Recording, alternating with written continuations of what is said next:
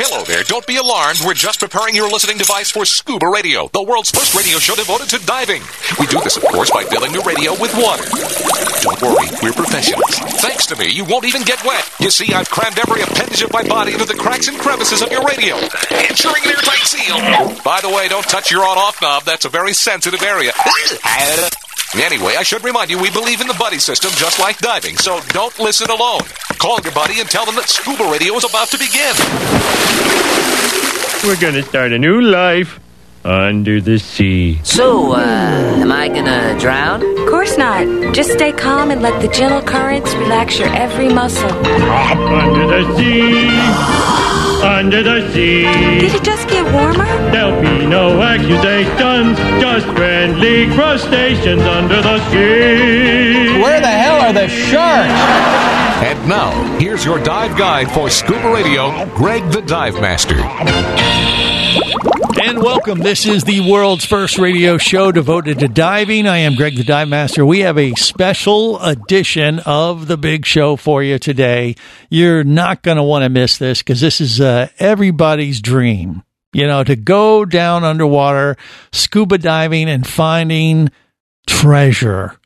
Uh, it, you know, it's like uh, that's like on everybody's bucket list as a scuba diver. I have no doubt about it. And, and there's very few people on the planet that have been there and done that. But we're going to kick off the show with someone who actually has done that with the the top of the crop when it comes to underwater treasure hunting. Mel Fisher, kind of hand in hand. She worked with him. Uh, KT Bud Jones is with us to kick off Scuba Radio today. KT, welcome. How are you?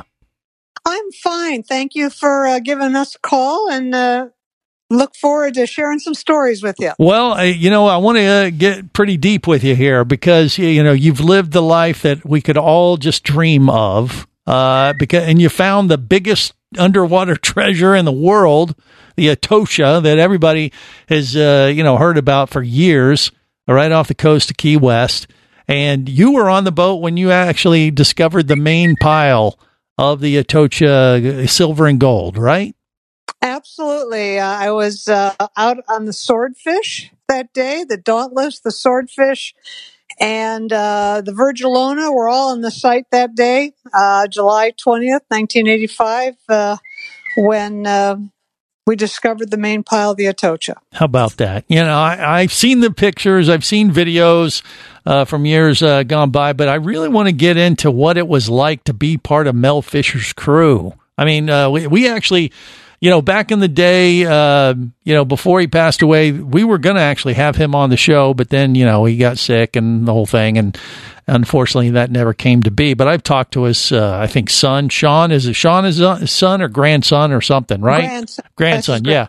And we used to talk to him back in the day, and we actually went out on the boat and uh, did one of the treasure hunting things because they're still salvaging stuff to this day. Uh, yes. But, uh, yes, you know, so you. are. You could try to recreate that magic, but I can't imagine it was the same as being there and uh, doing it when you guys found this uh, all this silver in particular on that uh, magical day. So, how would you describe it? It is is it as cool as it seems to be? Well, I mean, everybody talks about the romance and glamour of treasure hunting, and that's just not the case. There's Yeah. no romance and there's very little glamour. You're out at sea uh, for weeks at a time, sometimes without any fresh water, so you're pretty crusty. You're a bit like a margarita glass uh, after a few days with a with a rim of salt stuck to you. Right. Uh, they're long, long days. You're in the water at dawn. You're not out until sunset. In the summer, that's long, long days. Um, and often you're not finding anything. We spent years searching for the Atocha, doing magnetometer surveys, side scan sonars, circle searches, etc., and finding nothing. We we certainly knew where it wasn't. We didn't know where it was for a long time.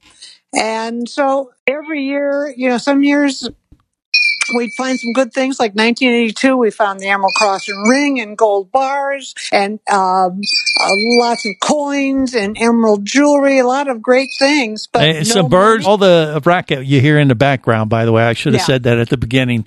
it's like the she has. How many birds do you have at your house? You must have Well, like we have we have three birds, but Dinkum is our cockatoo, which we've had for 35 years, and he actually is out on the site with us. He, we actually took him out on the site uh, uh, for later years that we were out there. Yeah. I just put him away, and I'm in another room. I think we'll still hear him in the way. Well, that's fine. I mean, you know, it goes with being a pirate. You know, if you're getting pirate treasure, you got to have your uh, bird on your shoulder and the whole thing. And Yeah, uh, pretty much. Yeah. Pretty much. And he had long days too, eh, long, tiring days. And a lot of the work, I mean, yeah, there was a lot of diving. I would say between Sid and I, we have many thousands of hours of bottom time, many, many bottom hours. Uh, but a lot of it's deck work as well, getting the boat set up, running anchors, moving Yeah. the boat around, pulling the, the gear in, gear out. Uh, yeah, all the stuff no one wants to do, right? Yep. and what was amazing is I look back on some of the videos that we have shared on YouTube, some of the videos we took at the time. We have a, a YouTube channel we started, uh, Atocha Treasure Adventures. And you see this, this ballet that we have going on on the deck that everybody knows what to do. Nobody has a specific job, but we know what needs to be done. And we just all sort of mush around and meld and make things happen with this huge, heavy and and possibly dangerous uh, equipment if it's not handled right, and it just happens m- miraculously. Yeah. Uh, when the crew is together, and it takes a while, you know, it can take a whole season for a crew to gel, and uh, at the end of the season, usually around November, things start to slow down. Some of the people stay, some say that's enough. This wasn't what I thought it was going to be. Right. So, uh, then you got to train them all over again, and it takes a while to do so. Well, I'm sure. Yeah, I mean, you you did it for 16 years before you guys found the mother lode of the Yeah. Atocha, right? So, I mean, how did it start for you? Did you uh, cross paths with Mel Fisher down in Key West had a bar like at Sloppy Joe's, and next thing you know, hey, help me out, or what? How'd that happen? It's more obtuse. It's much more obtuse than that. I uh, was a school teacher, a special ed school teacher up in Wisconsin. And Sid Jones, my husband, uh, at that time was was a childhood friend that I had known for many years. He had come up to visit his folks, and he had already been down there. He started in 1979. And he said, "You know, you need to come down and see this. You like adventure. Why don't you come down and check out this?" And I said, "Well, okay." I had never been on a boat before in my life Wow. and went down there and I went, ooh, this is cool. I mean, everything about Key West at that time, 1980 was magical. It was anything could happen day every day in Key West and certainly uh, anything associated with Mel Fisher. Right. And so I went back home. I took diving lessons and I went down for the summer because teachers have the summer off hmm and I worked for free for the summer because Mel never hired women Mm. uh, to be divers. You could be a cook and maybe dive and so, but you just didn't hire them as divers. Said, okay. Uh, so I worked for free for the whole summer. And August came, I was going to have to go back to Key West, or excuse me, back to Milwaukee to teach. And he came up and he said, "Yeah, I've seen your work. Uh, I want to hire you." And I went, "Okay." Yeah. I didn't. It, it, wa- did you have to think about it much? You're like, okay, No. do I stay in Key West or do I go back to Wisconsin? Oh yes, Wisconsin, and, and I had a great job. I, I was, uh, you know, a multi-handicap teacher. I really enjoyed my job, Yeah. but there was a chance to treasure hunt. So right. Went everyone's dream. Sure. that's right. And I talked to the superintendent of schools. He said, "I've read about him. You go and do that. I'll hold your job for a couple of years." Of course, I never went back to it and uh, stayed there. I thought, I'm sure my parents thought I was crazy, Hmm. but they knew I was happy, and that was the most important thing to them. Yeah. So, Well, uh, there it was. We spent, uh, and that was 1981, and we found the main pile in 85. So was many years of, of, uh, you know, searching and digging and, and finding nothing and finding some cool things along the way. Wow. Yeah. Oh, Okay. So it was 16 years that you guys were searching uh, for the mother lode and you finally hit it, but that had to be a long 16 years. But I imagine you had a lot of fun. I mean, I had heard uh, Mel was quite the character. And uh, so I want to ask her a little bit more about that. We're going to find out what he was like to dive with, to hang with, and to find treasure with. It's a pretty cool uh, thing we got going today on Scuba Radio. Stick around. More with KT next.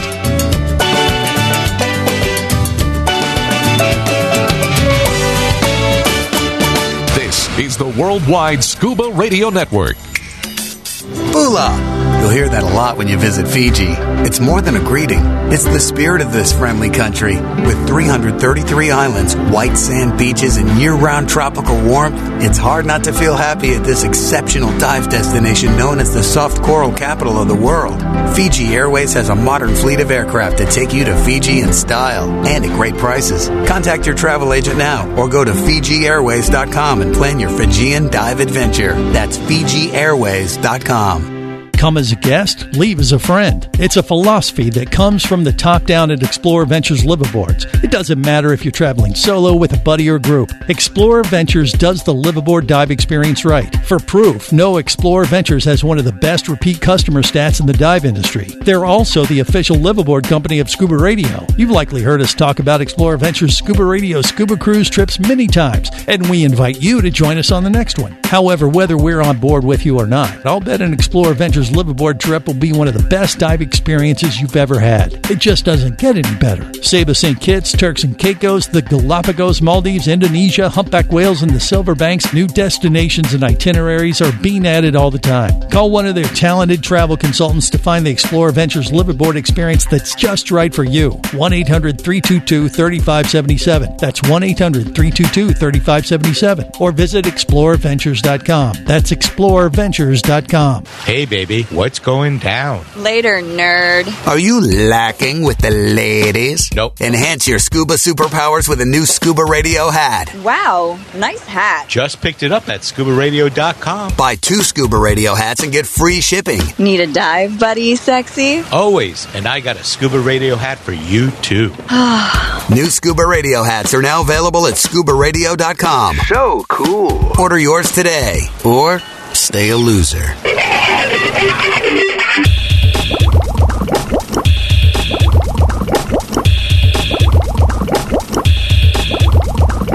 Scuba radio. Scuba radio. Prepare to rig for dive! Your surface interval is complete. You're now clear to dive with Scuba Radio. Scuba Radio. The world's first radio show devoted to diving. Scuba Radio. Dive, dive, dive.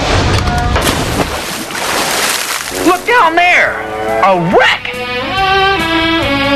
An old Spanish galleon, Scoob! And look at the size of that thing swimming out of it! Holy mackerel! Watching late night TV, some documentary about a man who hunts for treasure in the sea. Some kind of confidence man who had a master plan. He didn't sound that much different than me. But I wondered what really kept him going. Was it that motto that he always used to say? He just kept searching without ever knowing that things would turn out this way. I think today is the day Mel Fisher found the mother lode that way. Now his legacy is here to stay, filled with treasure beyond our dreams. This is the world's first radio show devoted to diving. I am Greg the Dive Master. I got KT Bud Jones uh, with us on the show today. She was diving with Mel Fisher. You know, they found the uh, wreck of the Atocha. It took them 16 years, but they eventually found the mother lode, and you were on the boat when this happened, uh, KT. So, well, you, you know, you were, uh, well, there were two divers, if I remember the story right, that went down and they stumbled across uh, the, or found the mother lode and then came back to the surface and alerted the rest of the, the crew and everybody and their brother jumped in and, and Yeah. wanted to get down there. Is that kind of how it happened or what? That, that pretty much. We knew we were close. Um, we had been starting to find ballast and some uh, coins, loose coins, and so within days, we thought we're, we're close. And Yeah. uh, but you know, you miss it by an inch, or you miss it by a mile in the ocean. You've still missed it, and so Right. even close just just didn't count. And so we kept uh, setting up the boat and digging holes. I mean, it was in sixty feet of water, so the the excavation areas were smaller uh, because of the depth of the water. Mm-hmm. And uh, that day, it was about one o'clock. Uh, Greg Wareham uh, and Andy Matroci were in the hole. It was their turn to dive. We've been diving since dawn. Wow. So everybody had already uh, has saturated at this point and just waiting out a couple hours to get a bit more bottom time back. Yeah. And uh, they go down there, and Greg starts looking outside the hole, the excava- excavated area, and he stumbles across this reef of what looked like uh, Wonder Bread loaves, uh, big rectangular loaves of silver. Wow. Silver bars everywhere. It was a reef of silver bars, 40 feet long, 20 feet wide, and 5 feet high of solid silver bars. Hmm. They came to the surface, and Andy said, Put the charts away. It's all here. It's all here. And everybody on the boats, regardless of whether they had bottom time left or not, pulled their dive gear on and jumped in. I bet.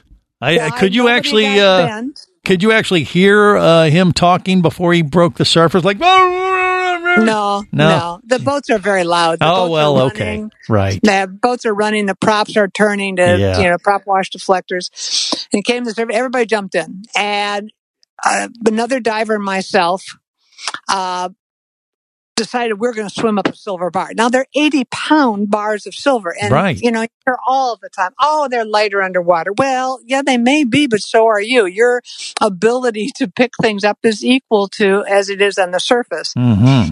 And so we're trying to pick up an 80 pound bar between the two of us. And so uh, Greg Wareham comes over, drops our weight belts for us. No, we don't get anywhere. We blow up our BCs. We're struggling to get off the bottom. And so we kick like mad, uh, 60 feet up, and we get to the surface with this bar that's covered with uh, barnacles and incrustations. So we're all scratched up. And there's nobody on the boat to take it from us. oh, there's no way that we can get this up. We can't take it back down to the bottom because neither of us has any air left. Yeah. We can't drop it because everybody we know is on the bottom and we might kill somebody. Right. And now we're starting to float down current away from the boat. So we kicked like hell to get back to the dive ladder. And I don't remember how we struggled to get up, but we did and brought the first silver bar up that day by swimming one up, never to be repeated again. Uh, yeah. You're like, we'll never do this again. This was not the right way to salvage this. I guess. No, no, and why nobody got bent or embolized that day, Well, I have yeah. no idea. But we were all down there, all just amazed. And then, oh, that was you know mid afternoon, and by evening, you know, by nightfall, everybody just sat around really quiet. Nobody was hooting and hollering and and uh, celebrating. Everybody was very, very quiet. We had realized because normally you don't have any idea what the date is out there. Right. It had been 10 years to the day since Dirk and Angel and Rick Gage had died on, on the Atocha site. Hmm. Um, and we thought, oh my God, we found it. Our jobs are done. We have to go out and get real jobs now. It's over. Oh no. No, wait a minute. Yeah, you have to get real jobs, or you just keep one of those silver bars for yourself and retire. I mean, that's Yeah, not how it works.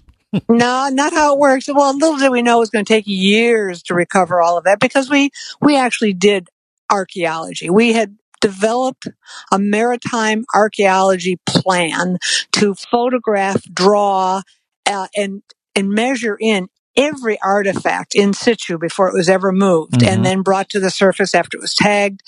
And we're talking hundreds of thousands of artifacts and hundreds of thousands of coins and 1400 silver bars and and and individual personal items and wood and ballast and just a massive amount of artifacts to record because each one had a story to tell and we wanted to make sure that story was told and recorded and remembered Right.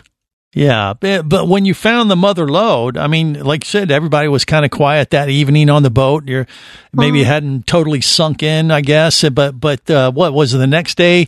Then uh, Mel came over from the mainland or from Key West and and joined you Uh-huh. guys on the boat, and then that's when you realize, oh my gosh, what has just happened? Is that what happened or what? Yeah, I would say a bit of that.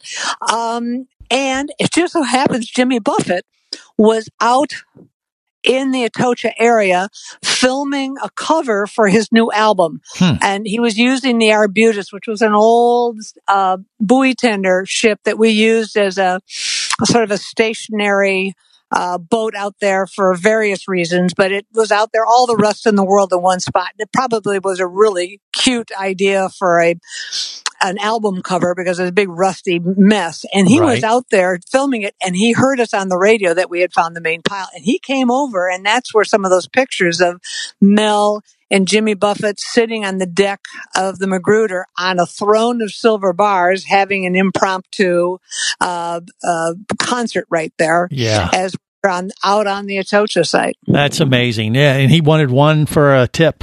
I would imagine, wasn't didn't he? Or he tried to play that card? Not that, not that I know of. Not that I know of. Well, it's amazing. Well, and Mel himself, uh, quite a character. He had quite the reputation. Uh, I want to talk about uh, what it was like to work for him. You know, or how, how well. I mean, obviously you knew him pretty well. Can you tell us a few inside nuggets on that on the next segment? What do you think, At? Absolutely. There's always a nugget to tell. All right, that's coming up next on the world's first radio show devoted to diving or treasure hunting in this case. Stay close.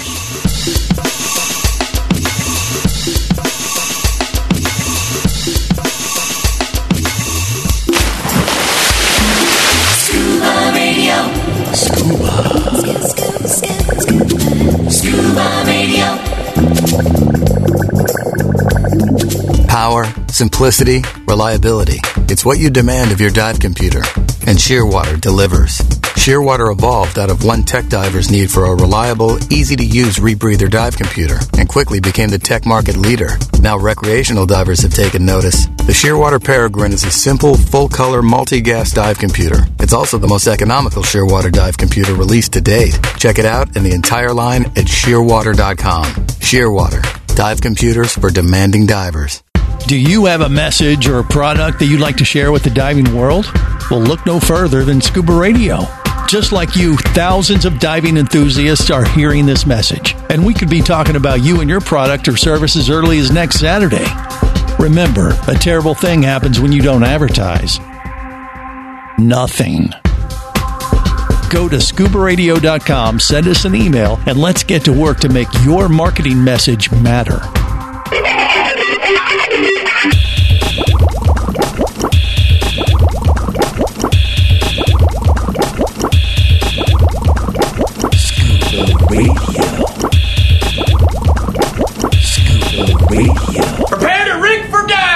Surface interval is complete. You're now clear to dive with Scuba Radio, Scuba Radio. the world's first radio show devoted to diving. Scuba Radio. Dive, dive, dive. If you go to the government, your treasure hunt will be off. And if there is any treasure down there, you'll just be reading about somebody else finding it. Silver and gold, silver and gold. Everyone wishes for silver and gold. Feels like the holidays. Uh, every day of the year when you find silver and gold, like KT Bud Jones did with Mel Fisher, the record of the Atocha. They found that and uh, uh, raked into big bucks. And, you know, uh, Mel found out. Obviously, they called him back on the in, in Key West when you guys were out on the boat. And he came out the next day, hung, hang, you know, Jimmy Buffett joins the party. I mean, what a crazy experience that had to be. Is that, uh, was it or, or what, KT? Well, it's, I would say surrealistic. I mean, you just go, uh, this can't be true. And matter of fact, now in hindsight, looking back, I go, my God, we lived a charmed life. It was a Walter Mitty type life that we lived. And what was fortunate is Sid and I got to share it together. So we get to relive some of the stories. Uh, the stories aren't lost because we both have them and we both uh, uh, enjoy them. And Sid's written a book called uh, Atocha Treasure Adventures, uh, Sweat of the Sun, Tears of the Moon. And it's actually from his point of view as a diver, as a boat captain, and eventually he was the operations manager uh, of what it was like to look for, reco- uh, find, and recover $500 million worth of gold and silver and history. And it's from his point of view. You're, I, when I read it, I smell the diesel fumes. I can feel the the uh, dive ladder rungs under my feet. I can taste the salt water on my regulator. It is so realistic, and I know, yeah, I was there, and so that's why it seems so real to me. But other people have told me they feel like they're right there with him Yeah. and uh, experiencing it with us, the everyday things. Yes, the thrill of finding it and the long days of boring forever and tired and just had enough days. So it's called Atocha Treasure Adventures, Sweat of the Sun, Tears of the Moon. It's on our website and it really does share all of the aspects of this that you were asking about, the inside stories of everyday life out on the treasure hunting boats. Well, I can only imagine, but everybody can relate to this. I think uh, it's any diver's dream to be underwater and finding, you know, a gold coin or and an 80 pound bar of silver. I mean, geez, amazing stuff for sure. But what about Mel himself? Let's talk about Mel Fisher. I've heard a lot of stories, but what was it like to work with him on this whole thing? Was he uh, quite a character or was he kind of crazy or what? Oh, yeah, I think you pretty well covered it. Okay, well, there you go. Mel and Deo were the true treasures of treasure salvers. Uh, they were a team. Mel never believed he couldn't do something. He was the most positive person Sid and I've ever run into. Never had a bad thing to say about anybody. Hmm. Uh, he always kept his word. If he said that uh, you were going to get a coin, you know, because you found something special, you got a coin. We didn't get paid much, but we got paid eventually. He might Yeah. owe us money for six weeks and give us 25 bucks and call it an advance. He was very, and we said, Mel, it's not an advance when you owe us money, but he's a very positive individual. He really did say, every day, today is the day. Mm-hmm. And often we would say, yeah, today is the day, but not for our pay. So we. I love it. And and that Yeah. was part of the job. That Yeah. was part of it is you signed on and if you didn't like it, you know, you could get off the boat anytime you wanted to, but you knew, you knew at any moment if you left the next week they were going to find it and you'd, you'd kick yourself. Oh, So of you hung in there. Yeah. And that sort of helped that Sid and I both were there because each of us sort of got tired of it at different times and therefore kept the other guy going Right. work together all the time. Um, you know, maybe half the time we'd be on the same boats, and sometimes we wouldn't see each other for weeks on end because one boat would be out and the other boat would be in or on a Hmm. different part of the site. Right. Well, yeah, yeah I can, I can imagine that gets a little old uh, after a while, and you gotta. It's time for a change. But I don't know. Maybe you find a silver coin, you're like, ah, screw him. I don't care. I'm having a great day. Uh, well, the, if finding stuff is the great equalizer, all of a sudden, whatever hurts or whatever you're tired about, you you find a little treasure. Go, I'm in. Yeah. I'm, I'm ready. I'm I'm ready. I'm ready to go. No, no doubt about it. And then, uh, you know, after you guys found it, I mean, how many years did you actually work the wreck yourself? Sid and I worked it another five, six years. Then the state and the government sort of came in and sort of slowed things down for a while. In 1997, uh, we decided to go have another adventure and go off and uh, restore and fly World War II planes up in Central Florida. So right. different kind of history. Yeah. But so we spent uh, close to 20 years there. How about that? Yeah, I mean, it's not like the golden days of treasure hunting today, unfortunately. I think that was the last big heyday. I mean, I hear so much grumbling from treasure hunters today that is, it's just not the same. Is that what you hear too, or what do you think? Well, well, a lot of the, the wrecks have been uh, worked. The the idea of wrecks in United States waters that that's if it isn't under Mel's contract or agreement with the uh, with uh, the government, it's not going to happen anymore because of the Abandoned Shipwreck Act. Right. Now, over the Maravilla over in uh, the Bahamas with uh, Carl Allen, or yeah, Carl Allen. Now that's something very exciting that he's doing right now. But that's the Bahamas, and he's worked a deal with them, and he's finding wonderful things from a wreck that had been worked for years and years and years. But he's still finding material because of better methods, Mhm. better detectors, etc. Yeah.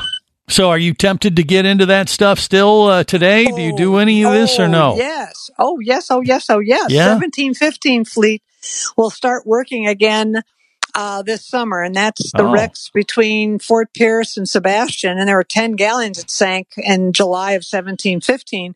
In the last couple of summers, Sid and I have gone out and helped a few of the crew. Uh, not full time uh, because we we are still working with um, the World War II planes, but it's great to be back under the boxes and hand fanning and you know working the metal detector. Matter of fact, last summer I found a coin 32 years after the last time I found a coin on that site. 32 years. That's a long time. That is, uh, that's, yeah. Uh, so you were pretty excited, I would imagine, finding that coin at that point. Myself, well, Yeah. yeah. I just said to myself, well, it's about time. yeah, right. Yeah. you do you get to, standards. do you get to keep it? when you find that type of thing? Oh, Uh, no, no, No, that all I know. belongs to the company that uh, uh, does the salvaging, and then they have to turn it into the state, and then the state divides it with them, on and on and on. But Right. no, you, you of course, you always turn it in for Mhm. a simple reason that that's how you're raised, and two, you can't brag about what you found unless you turn it in. You can't brag about. it. That is so true. Yeah, I mean, but when you guys found it back in the day, you didn't have nearly as uh, many regulations then, did did he? I mean, oh yes, we did. oh, you did. We you had- still had tons yes. you had to deal with. Okay, Yeah, we all the way to the Supreme Court of the United States. We battled 26 Supreme Court cases, won all of them, but it took millions and millions of dollars as well as years of litigation to beat the government at their own game. and Mel blazed the trail, and he had to fight for everything he found, and uh, it worked out good for him. But there'll never be a Mel Fisher again. You think?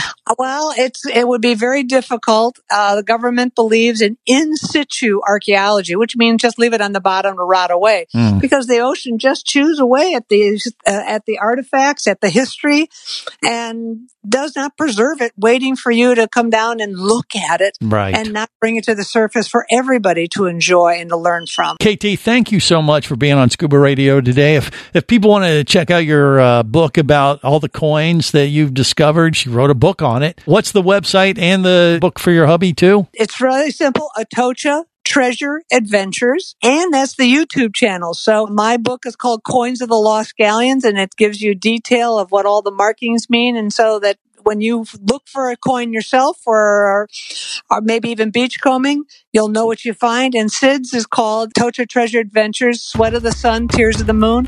Both are available there on that website right there. KT, you've had quite the life, and we appreciate you sharing a bit of it with us on Scuba Radio today. You too. Thank you so much. More coming up on the world's first radio show devoted to diving.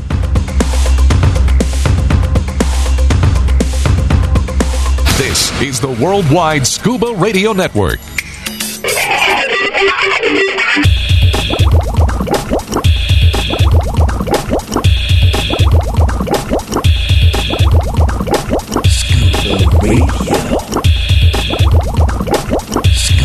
Prepare to rig for dive! Your surface interval is complete. You're now clear to dive with Scuba Radio, Scuba Radio. the world's first radio show devoted to diving. Scuba Radio. Dive, dive, dive. Okay, who wants to go down the creepy tunnel inside the tomb first? We're just gonna wait here for a little while until things quiet down, if you don't mind.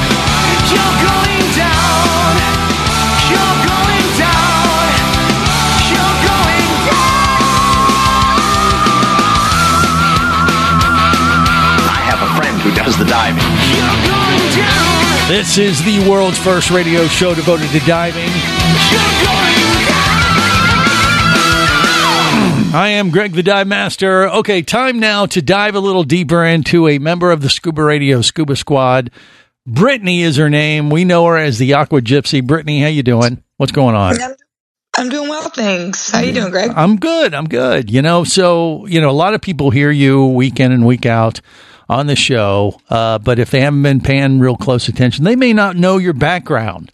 And uh, so I want to talk a little. I want to dive a little deeper with the Aqua Gypsy, find out how she became a diver. So uh, I'll let you take it from here. What, got you into diving in the first place, Brett? Ah, well, it's a really funny story. I um, when I was younger, you know, first, second, third grade, every single book that I took out from the library had to do with the ocean or Yeah. dolphins. Every single show that I watched was either Flipper or You're Never Gonna Believe This Sea Hunt. or- Really? How old are you, Brittany? I'm only 34. yeah, that's that doesn't sound right. So you watched actually reruns of Sea Hunt when you were a kid. Yeah, I How don't know. about I just loved it. And I had never seen the ocean in my life, Greg. I only, I, we used to go to uh, Orlando every year. I'm from Vermont originally, so we used to go to Orlando every year when I was a kid. Mm-hmm. So I had only seen uh, SeaWorld. That's the only thing that I knew. And then finally, when I was in fifth grade, uh, my parents took me to uh, Cocoa Beach, and that was where I saw the beach for the first time. But when I was in second grade, I had begged my mom. I had this pink room, and I had begged her to please change it uh, ocean blue and make the whole theme dolphin. And I'd never seen the ocean in my life. No one that I grew up with had any idea like where this whole uh, love for the ocean came from. Well, was it because you, you went to SeaWorld and you saw the dolphins, the killer whales, and you wanted to be a, like a dolphin trainer or something like that? That that's on a lot of people's lists when they're little kids. You think? Yeah, yeah, that that definitely uh, probably had a lot to do with it. Um, yeah, but you were in a uh, landlocked area. Uh, you know, when you're growing up, I, same for me. Actually, I grew up in Cincinnati. I've, I didn't have any ocean around me, but uh, I'd seen TV shows like, you know, on Discovery Channel and that kind of stuff, and and you know, the movie The Abyss kind of you know sparked my interest in wanting to become a diver back in the day. But it was the same kind of thing for you. It sounds like. You think? Mm-hmm. Yeah. And, and so it just uh, morphed into this childhood dream of wanting to go uh, underwater and be an explorer, or you know, go see the dolphins firsthand. And then what? You, you eventually what came to Florida, or how, how did you finally get in uh, to getting certified to dive? So I always wanted to dive. Uh, it was one of the the things that was like my my childhood dream. And then when I was a freshman in college, I I went to school up north. I went to school in Vermont, and so I took this scuba course, and I got certified up there. And I got certified on October sixteenth, and the water was um, at depth. It was fifty six degrees. Ouch. Yeah. And so I remember thinking, I, I went back home, and everyone said, "How was it? How was it?" And I said, Cold. Boy, I just, yeah, I said no. I don't, I don't think that this diving thing is for me. And they like, "What? What? You Yeah. know, what do you mean?" So then, uh, a couple years later, I ended up going down to Key West on spring break, and I decided that I wanted to go diving. And I got underwater, and I thought, "Wow, this is diving." Right. This is how it's supposed to be. You're just just wearing your bathing suit, uh, basking in the sun. The water is warm. Uh, the visibility is awesome. I mean, when you were diving, uh, what was it, Vermont, like a quarry? Is that where you did your first dive where it was so cold, or what? Yeah, it was actually right over the border in uh, Lake George, New York, but Mhm. um, they have an actual scuba park. So there was a sunken car and a plane, and Right. but they were all at sixty feet down, so it was freezing down there. Yeah, I have no doubt. If it was in, uh, what do you say, fifty something? Oof. hmm Fifty-six. I get shrinkage just thinking about it. But uh, but yeah, you know, I had the same issue when I first got certified. The first, I'd say, my first ten dives or so as a certified diver just blew. They were terrible, uh, cold, miserable, sleeting on one of them. Uh, couldn't see my hand in front of my face on one of the dives. It was, I was like, wait a minute. I uh, I've seen videos. I've seen Discovery Channel. It's supposed to be way better than this. And then I had that holly- hallelujah moment. I think, uh, well, it was off the coast of West Palm Beach, and I had one of those type of dives. Sounds like what you had there in Key West. Was it kind of like, oh yes, here we are, and then you were hooked ever since, or what? No, totally. And it was perfect conditions, right? Mhm. It was 80, 80, 80. Yes, You know, right. Amazing. And then that's when I figured out that I was a warm water wuss. Okay. Yes, it is so you, you get so jaded, so spoiled uh, when you're in Florida. Uh, you know, I really admire the people that uh, can handle that cold water stuff, and it's worth it if you're willing to make the time and investment. But man, when you do the whole bathtub diving uh, kind of thing, where it's just like you know the water temp is perfect, uh, great visibility, you don't have to put on a wetsuit, you know, can strip down to as you know as light and and uh, free as you want to be, and you can even dive naked uh, if you want to.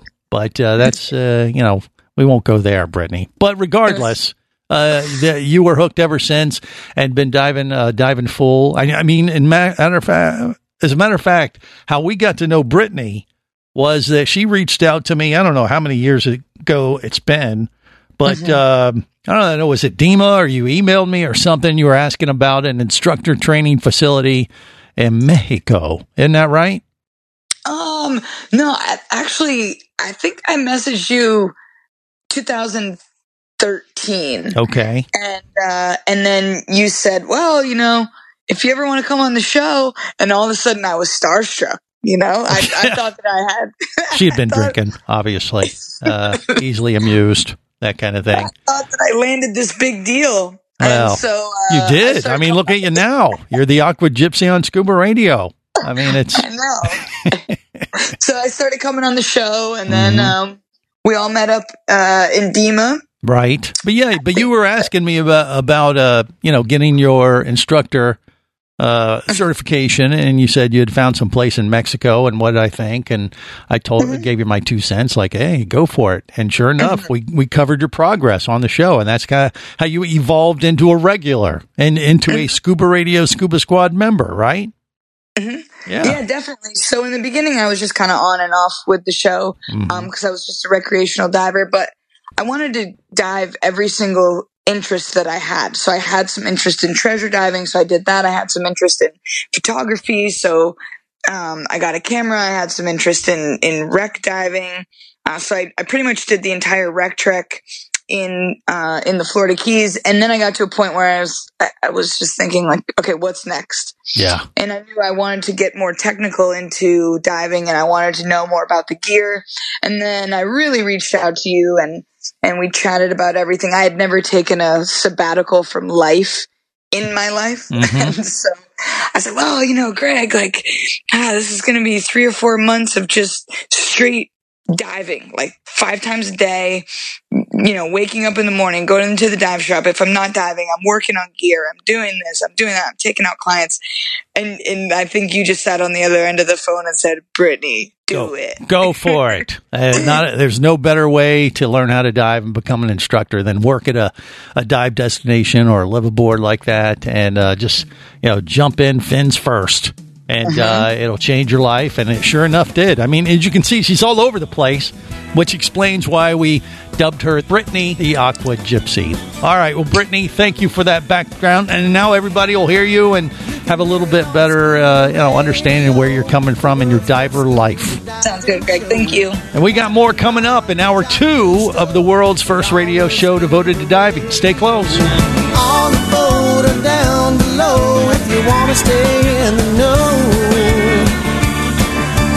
Pressurized there, you'll want to be there on Scuba Radio.